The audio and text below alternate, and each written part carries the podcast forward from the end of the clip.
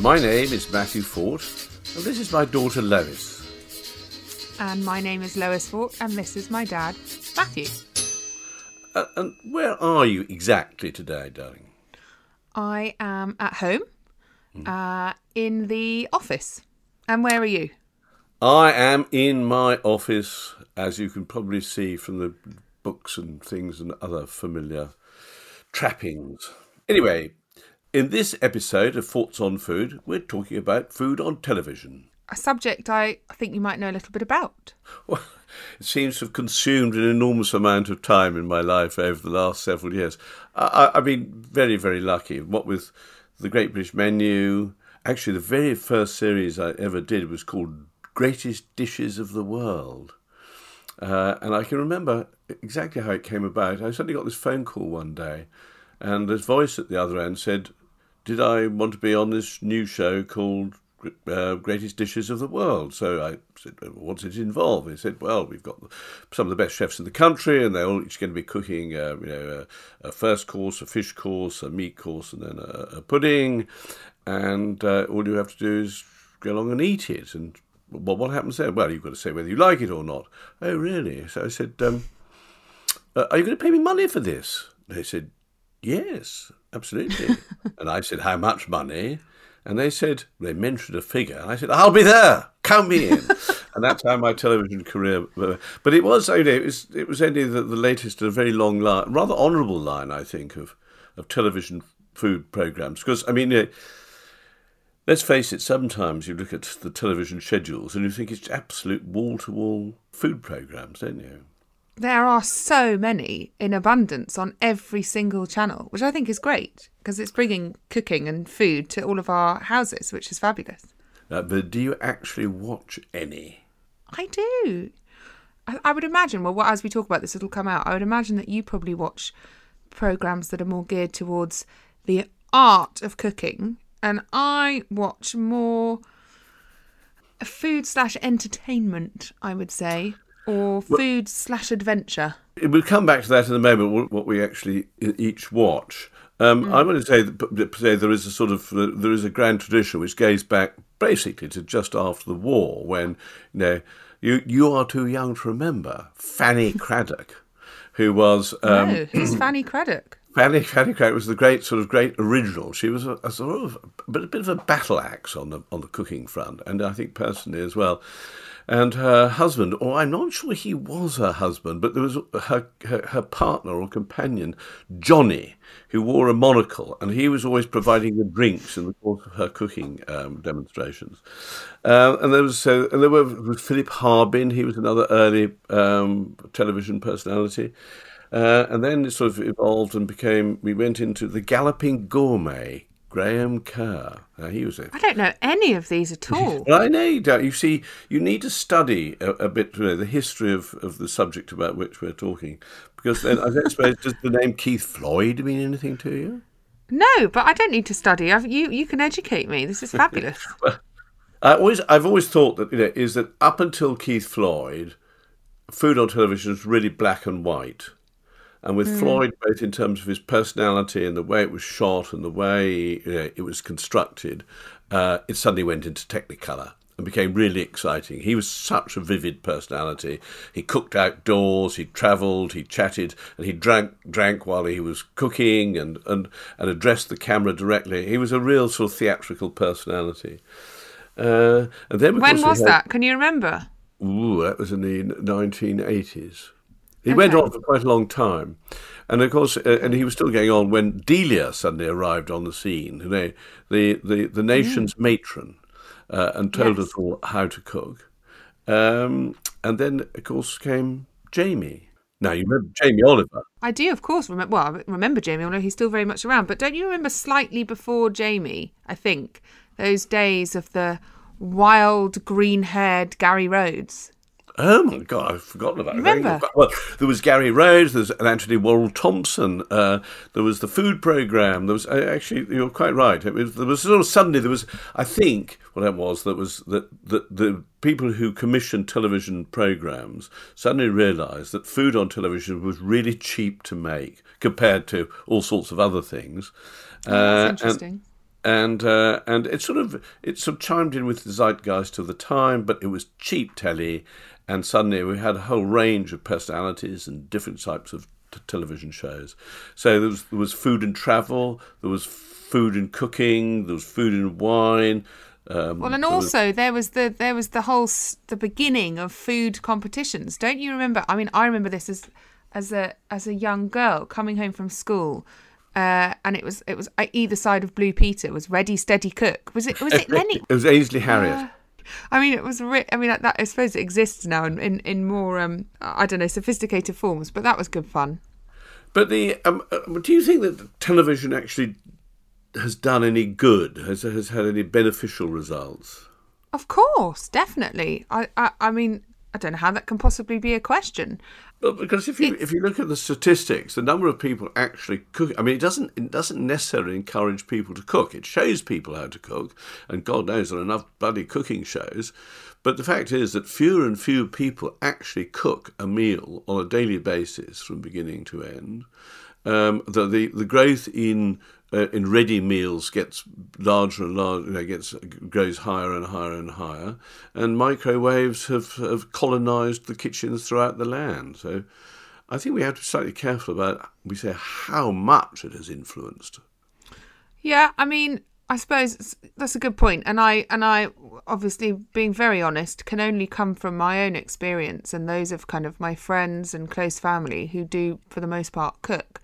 So, uh, yeah, I think that, of course, there's going to be a large tranche of people who are not going to be convinced to cook, but perhaps even if it's just a piece of information that they learn about nutrition or balance, I mean, I think that is what what uh, food on T V can do, is it can give people access to facts about, you know, good eating that they wouldn't necessarily find, or maybe they're not reading about it, or they don't have access to it somewhere else.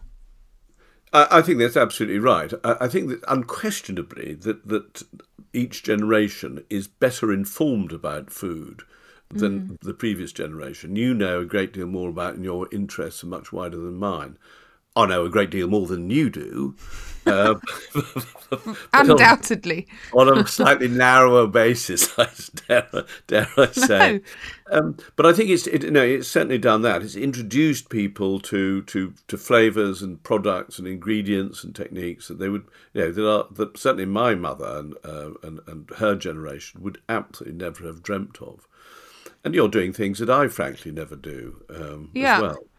And I think I would suppose, I mean, of all of the kind of, you know, the endless food competitions and the, you know, and the F words and all of that, which is, which is, you know, fa- is fantastic, pure entertainment. I think that, as you said earlier, food and travel has probably been where the, the doors have really opened for viewers, because we've had access over the years, f- further and further and further, to cuisines that just might not ever have been in our lives otherwise. But I, I, I remember, this was a, a story I think you told me when you were at school, when I used to do your school, you know, the school lunches. And yes. I, every night I used to do a, a, a couscous salad during summer, I can remember. And you used to get yes. such snotty remarks by from some of your um, some of your, your friends and colleagues.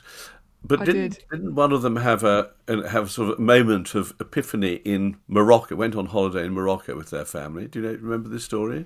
I do remember the story. I don't remember it as specifically as you do. Oh well, I uh, it, it was, was something that she had a moment of knowing. It was, she was she was able to announce that she knew what couscous was. Wasn't well, it? I think they were all. I think hey, she and her family all gathered around the table and you know and, and handed the menu and, and, and looked at it. And said, well, what's this stuff called couscous? And your friend was able to say, "Oh, it's the stuff that Lois gets in her, um, in her, her school well, lunches." True. So I think it was helped by television, that sort of informational um, surge. Definitely, and it's evolved. My goodness, I mean, over the years to what we're now watching. So, what do you watch? I mean, I know your reaction to a couple of these already, but like a bit of Gordon Ramsay Uncharted. I don't know if you've seen that one. I've seen the the heading up there on the on, on, on the roll of honour. I haven't actually looked at it. Basically, he travels all around the world, lucky fish, and mm. it's a bit too formulaic. You know, where every episode is really there's there's too many. There are too many kind of doing the same things. But he travels all around the world, and in each country or place that he goes to, like Puerto Rico or or Iceland, he And we'll meet with someone local, be it a chef or someone who's doing interesting cooking for some reason. They don't have and to stop be a me, cook. Stop me, stop me, let, let me stop. And then what yeah. he does, he does, they show him how to cook a local dish and then he does his take on it. Oh my goodness, I've never seen that before. Uh, ish, yeah. He goes into competition with them and yeah. then then some locals have yeah, to judge yeah, yeah. it. So no, no, yeah, I mean, the th- that that's the theory. But it's not, it's entertaining. I've always wondered what would happen if the if the locals actually said what they really thought. I think there would there were, be... Yeah, I mean, there were... This is why I say it was a bit too formulaic, because I'd probably say seventy-five percent out of the time Gordon won. But there were a couple of really funny occasions where someone really stuck their nose up and said that was a bit disgusting. Were they as humorous as that memorable episode of the hairy brawn? oh, my most famous moment. My most famous moment on television. Does it bear repeating, do you think? Oh, one hundred percent. one hundred percent. I mean, it, it, not only does it bear repeating here, but do you remember that it was repeated on, okay. I mean, almost Listen. almost on a loop um, in Australia, actually. I was in Australia for three months, and I think the Hairy Brawn episode was played at least four or five times a week on the Food Network. Well, I can't remember what the T V show was called. Oh, it's, uh, With it Rick. was Rick, Rick Stein's Food Heroes. Okay. And... He came down to Stroud. No, because I'll ask you to. Because he came. I, I just set up the, the set up the, the background. Okay, he came to Stroud to do shoot an episode, and the idea was that he we would join up and we'd go round the Stroud Farmers Market. Um, we'd buy some food and we'd bring it back to the target where we lived, and then he we would eat it, and you know, it would make a lovely television show. And I thought, well, we're, we're we're not going to be eating until quite late, so we need to have a little something to to nibble on while we're cooking up this marvellous meal. So then, a couple of days before, I had made some brawn, some you know, pig's head in jelly, basically, in little bits. And, and you'd been, you know, you'd been well, feeling quite, you've been feeling quite proud of yourself. I think you were you were aiming to impress, clearly. I, I, may, I think I slightly oversold it, if, if, if I, in, in truth, particularly Possibly. in view of what happened subsequently. yeah, I kept saying, Rick, I think you've been really interested in my brawn. Oh, do you know, Rick, I think it's one of the best things I've ever made in my life. Do you know, I'm really proud of this. I can't wait for you to taste it. And? Well, so the the, the brawn was sitting in a in a cast iron dish with a lid in our cellar, and you went off to go and fetch this thing, at which point uh, production and Rick... and anyone else who was around was thoroughly irritated, pissed off and fed up with you talking about this bloody brawn, and we're just ready for it to come out. And I think by that point I'd probably decided no matter how it tasted, they probably were going to have to dumb it down because you'd been so irritating on all of the filming. And so you come along and Mum and I were standing in the kitchen, you had a bit of an audience, production was there, cameras are rolling, decided not to check it beforehand. You know, you went real, you went real live action, lifted the lid to about three inches of hair covering the entire thing. it was it was not three inches. It was about it was about oh about um, an inch of chinchilla coloured mould. It was it was thick, very pretty mouldy colour. hair. But the best very... part of the the best part of the whole thing was uh, the first thing that happened, which was heard on camera. As the lid came off, was Mum going, "Oh, fuck," which was, which was so funny. She was appalled. And then eventually they st- it was hysterical and everyone laughed. And then eventually the cameras were called to a halt whilst they decided quite what to do with this. And yeah. Rick, Rick, I'll tell you something. Rick said, Rick just said, "Scrape it off. It's perfect. It's just penicillin mould." And, I, and oh I yeah, he thought- did. And I and I just thought, no, just in case it wasn't, and I did poison uh, the country's favourite chef, I, it would not look too good on my C V, so we put it to one side. We did put it, you did put it to one side, but not. But then after that, Stevie, your friend, my godfather, turned to the producer or the director, I can't remember his name, was it David? Director someone? David Pritchard. David Pritchard, and said to him, "You're not going to use that, are you?" And he said, "We bloody are. Not changing a thing." actually, actually, what he said was, according to Stevie, was that I've worked for thirty years in television for that moment. And it was, you know, I was confronted by this thing. I mean, I suppose if I you know, said, "Oh, no, please don't," you know, but they, they clearly wanted to. And I thought, well, actually, you know, one of the things about food on television is that no one ever shows anything ever going wrong. They never drop anything on yeah. the floor. They never, the sauces never split. The souffles always rise. You know, it's always bloody perfect. And it isn't. We all know that. Absolutely. And and so so it, you need things to go wrong, A, for just a good old solid bit of humour, but B, for some relatability, because it's going to happen to the best chef that things are going to go wrong. Well, um, actually, I was I was really delighted the way in which, uh, in fact, uh, the, the response to that was extremely positive on the whole.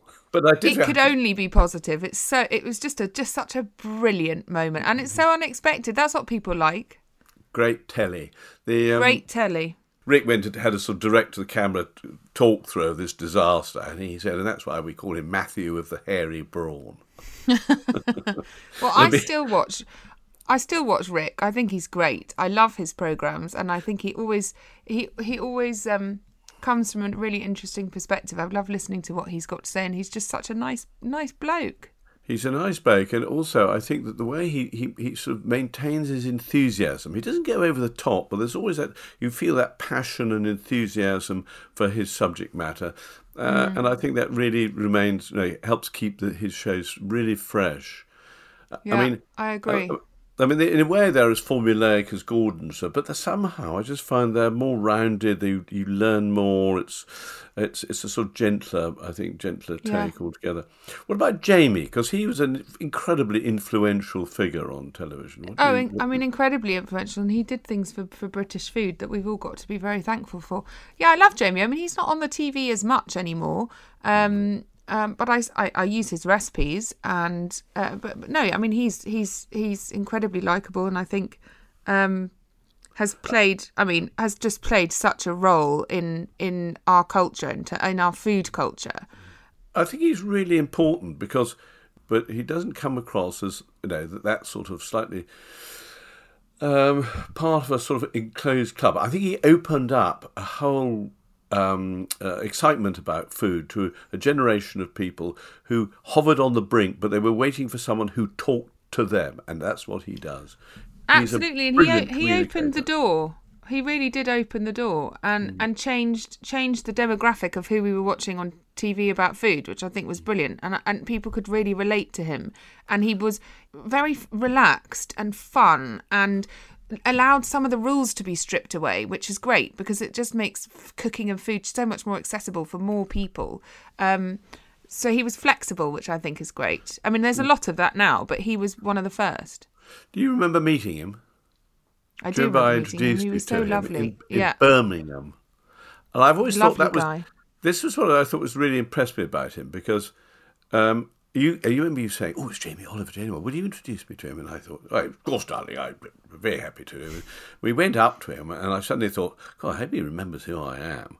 It's going to be very embarrassing otherwise. Yeah. Anyway, oh, he said, oh, Matt, nice to see you. And I introduced you to him, uh, and at that point, someone tapped me on the shoulder and wanted to talk to me, and so I turned away. So I left you with Jamie. Mm. And when I turned back three or four minutes later, you were still chatting away, and I thought... Oh, that's a really good thing. I mean, you know, because there was a queue of people waiting to chat to him, but he didn't. You know, he concentrated no, he on you. He talked to you, and uh, and I thought that sort of sort of humanity was really a, a you know a, yeah. a great. It marked hit the quality of the chap. I thought. I agree, definitely, and I just overall just a, a very accessible guy. I tell you, who else is accessible? Who I really enjoy watching are the Hairy Bikers. Oh, do you see? I yeah. I, I, th- their charms completely passes me by. Is it? I love them. I tell you what it is about them. We haven't talked about a duo yet. They're a fantastic, fantastic duo, and um, they've got such affection for each other. Which and there are some really sweet, lovely moments to do with their food memories together, or they they have nostalgic moments. Um, and they we've just watched one recently. I can't remember exactly what it was called, but it was about them in the north, which is, of course, where they hail from. And it was just lovely. And they really got under the lid of the food culture. And um, I, I think they're great. So what is it that you're looking for from from food programmes? I'm looking for entertainment, inspiration and real people, I think. So, um, OK, talk me through the real people of Gordon, Gino, and Fred. Okay, I knew you were going to go there. And, and, and you know what? I'm just going to say, everybody needs a Big Mac sometimes. This is the Big Mac, okay? This is the, everybody occasionally has some fast food. This is the fast food of food on T V. I know how you feel about it. I, just, I tell you what it is. I tell you what it is. It, it's Gino. Gino is so funny because he's just so silly on it. Um, I, I, I yeah. Shoot me down. I love it. I think it's absolutely hilarious. So, but it's not really a food programme, is it? It's it's about no. things like mucking around and and arsing. Do you know what around, it is? I'll tell you exactly what it is. It's Top Gear for food. It's three blokes, heavily scripted, being a bit stupid, travelling the world. But it, it, there are, you know, if it hits your sense of humour, it hits your sense of humour. And I, I, re- I really find it funny. Of course, Gino began his career on, on a show which I used to co-present with Tom Parker Bowles and, and various others, Matt Tebbutt, called um, Market Kitchen. Is that where and, Gino started? And that's where Gino came on there. And he was supposed to demonstrate Italian dishes. And he kept on saying, Matthew, what do I do now? What, what's this dish about? Oh, Dad, you better be careful not to expose well, poor Gino. I'm sure he really knew, and he was just uh, it was it was just playing up to the television. But it made it certainly did make very good television, I think. Have you seen an episode of Road Trip though? Have you have you watched an episode? I did. Well, I watched one for about three and a half minutes, which is all I could take. I thought it was because you know compared to now. Listen, I'll give you my favourite. Yeah. Big Zoos, Big Eats. I, I know, think you it's love absolute Big Zoo. Genius. Big Zoo is, in fact, a, um, is, uh, is, his real name is Zuhair Hassan, and he's a grime artist, D J, um, rapper, um, all sorts. And he's a he's a, basically, I think all te- all good television, good food television, depends on a, a dominant personality. You need to have some really strong to hold the screen and to move things along. And he's absolutely brilliant at that. It's quite a structured thing, but he, he, he goes around with his truck and his two mates, and they cook up for various, you know, for well-known television personalities or stand-up comedians or musicians or okay. whatever. But somehow he just exudes. I think he's a really. I think he really does cook well. Uh, although some of the concoctions he comes up with, I think, might, um, might would be a little bit challenging, shall we say? But just that, that the combination of good humour and and hospitality and energy and fun and someone who really looks as if they're enjoying what they're doing. I think it's ap- if you haven't read, watched it, I must strongly recommend it. I, I watched one after you told me about it, but I, and I loved it. But I would like to watch some more, definitely. Yeah. Okay, what else do you watch? Didn't you watch, and I never got round to it, didn't you watch Chef's Table that you really loved? Was oh, Chef's, Chef's Table? Table, that was right, yes. That's on. Well, this is beginning to see, you're beginning to see new, the effects of, of the new platforms on television, because that was on Netflix. And they were hour-long documentaries uh, about serious chefs doing serious cooking, and there was ser- there was serious money behind it. And they were able to talk about their philosophy of their food and how they went about it and how they came to be where they were. And it was, and if you're interested, if you're really interested in, in you know, in fine dining, should we say, uh, mm. and what lies behind all of that, they were abs- I thought they were met- there was absolutely, well, some of them were, some were better than others. There was one particular one which, honestly, it's completely rekindled my passion for food, which was about a Korean Buddhist nun. Oh, wow. And Gosh. her cooking. And it was just absolutely magical. I can't oh, okay. remember her I'm name, go and watch unfortunately, it. But it was absolutely, honestly, if you get a chance to go, go back and have a look at it, it's really, because okay. it also has the most perfect end shot Of, almost of any food programme I've ever seen. Okay. All right, that's some Listen, homework. I'm going to watch but we it. We haven't mentioned the greatest what? television show of all time. Its name Great is... Great British Menu? Great British come, Menu? Yeah, come on, shout it from the rooftops. Great British Menu! Thank you. None of this muffin. Great British Menu. Although, I do remember my mother saying... saying to me, she said, perfectly ridiculous programme, darling. I wouldn't watch it if you weren't on it. Uh, but that was, oh. that was, I mean, you know, I did that for sixteen years. Because it was regionally based, you know, you had two or three chefs from, yes. from eight different regions all competing. they they got an exposure that they would never otherwise have had. So it, it actually helped um, chefs thrive, I think, mm. in parts of the country mm. that they might have really struggled to have done otherwise.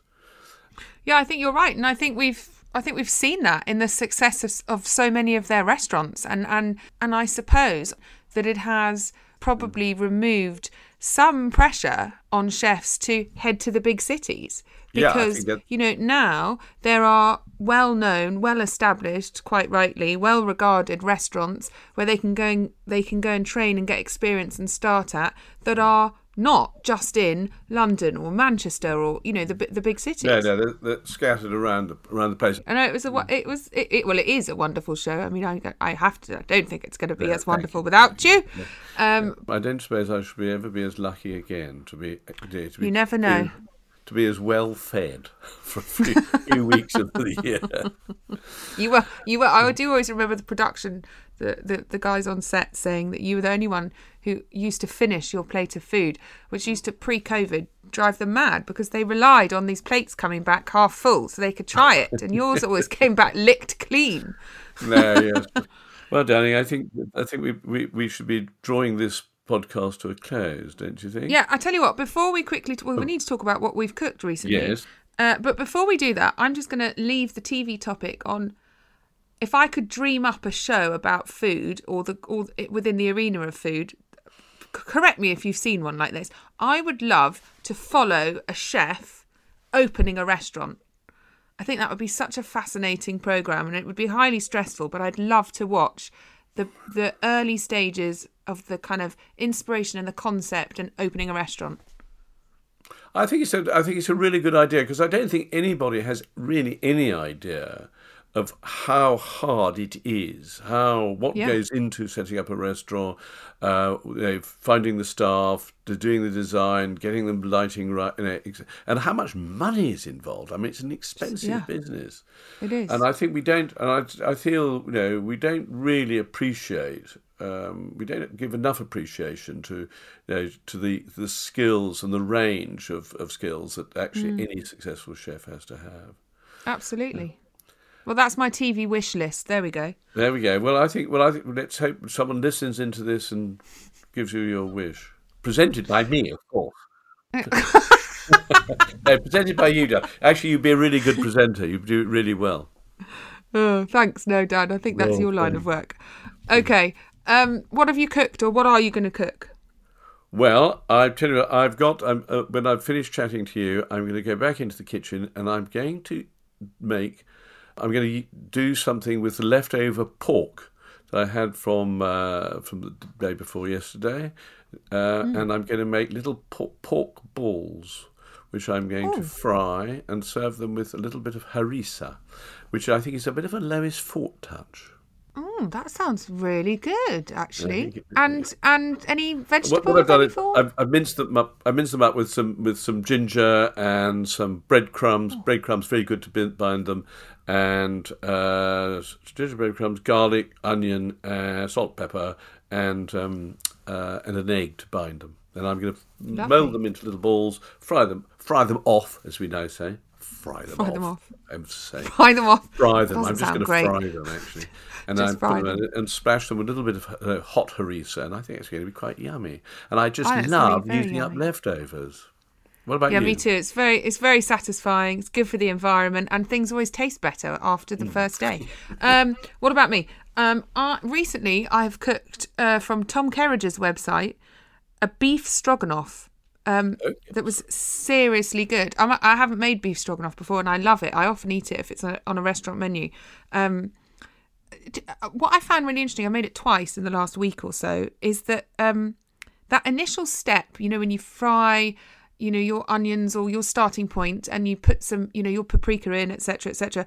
All of the recipes, because I looked after I'd done it the first time, and all of the recipes say put a stock cube in as it is, undiluted, and then later you add liquid beef, beef consomme or more beef stock. Yeah. And I found it so salty, which is unusual for me because I eat a lot. I, I eat probably far too much salt. So the second time I did it, I took out that undiluted stock cube phase and it made such a difference. That um, would have made it much lighter, refresher. I it suspect. was a lot of it was a lot lighter. Also, mm. th- I mean, I'll come on to my actual tip, but one tip is when it says use uh, smoked paprika and all you've got is hot smoked paprika, don't use the same proportions. It blows your head off. That was a mistake. That was a start. I had that was a start again moment. I had to rewind and start all over again. Oh dear! No, okay, but that was really, it was really good. Um, what, and what's your tip, tip then? would be tip is about salting meat. You know, the endless question of when do you put salt on a piece of steak, which I'm going to use for this example because that's what we had in the stroganoff. Uh, do you do it just before? Do you do it a long time before? And I think I found the balance is you either do it just before it goes in the pan, because then it crisps up and creates that lovely outside for you, or at least forty-five minutes to an hour before, which gives the liquid time to kind of get out of the meat and run off, and the salt time to be reabsorbed. I know you're going to disagree with me, but that's my tip, is either forty-five minutes to an hour before or just before, but not in between, otherwise it's watery. You're doing, talking about two, two actually separate processes. I, I, I would absolutely agree with you actually on both of them. I would always do it Good. at the last minute, because otherwise it's drawing out liquid and therefore flavour from mm. the, the beef that you're trying, the meat you're trying to, you're going to go and cook. So I would probably always. So, but there are, you know, there, listen, there are schools of thought, you know, that argue over um, when to salt a piece of meat. Um, right, my tip is the mm. cooking of sausages. Oh, I think yeah. you, a good sausage is a, is a thing of wonder and needs to be treated with great reverence and cooked very slowly. So what I do of a Sunday is I go and put my sausages on the lowest possible heat I can get my, my cooker on. Are we uh, in? Are we in the oven or are we on the hob? No, no, no. Always on top, not in the oven, because it dries them always out. Always on top. I would oh, okay. al- I always, in a frying pan, a little bit of oil, put the sausages in, d- never prick them, because there's no need to prick a sausage, because the skin is a semi-permeable membrane, which I'm sure you'll remember from your school days, means that it will let the fat out but keep the juices in. There's something about the process of osmosis that allows that to happen, and it, you know, and it lets a bit of the juices out, which is why you get that lovely caramel at the bottom of the of the frying pan. But very, very gently, and then make yourself a pot of tea. Return to bed, drink your cup, couple of cups of tea, pop down in the middle time, turn them over, go back to bed again, finish off reading the paper, and then your sausages will be ready. So slow, gentle, for at least forty minutes, probably an hour, even better.